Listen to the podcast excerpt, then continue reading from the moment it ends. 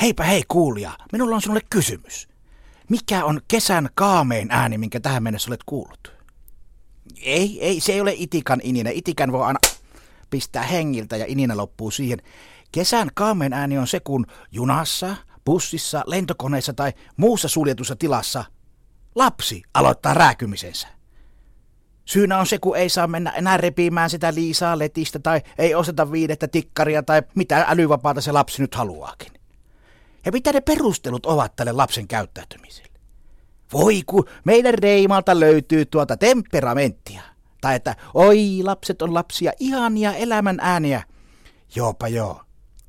Elämän ääniä ovat koirienkin haukkumiset, mutta eivätpä saksanpaimen koirat jolkottele vapaasti iloisesti haukahdelle ostareilla. Tai jos puliukkojen seurue päättää piristää elämän äänillään ja kajauttaa mieskuorossa vaikka ostarin ovella, että elämälle kiitos. Niin eipä, kohta on joku mummo soittamassa ja Sekuritaksen miehet viemässä kavereita ulos pamput ojossa. Nyt tarkkana, arvoisat lapsiperheet. Lapsen itku ei ole merkki sitä reiman temperamentista tai elämän äänistä. Naama punaisena huutaminen on häiriökäyttäytymistä. Tekipä sitä lapsi, tai aikuinen, tai koira, tai vaikka ufomies. Ja häiriökäyttäytyminen on kitkettävä yhteiskunnasta pois tänäkin kesänä. Nyt tarvitsen apuasi. Millä tämä voitaisiin torpata? Taajuudella on varmaan vino pino kasvatuksen asiantuntijoita, jotka ovat onnistuneesti kasvattaneet omat lapsensa ja auttaneet vaikka lastenlasten kanssa. Ja nämä osaisivat meille kertoa tässä asiassa apua. Laittakaa viestiä siihen palauteikkunaan. Miten lasten huutoterrorismi voitaisiin kytkeä pois kesäisestä Suomesta?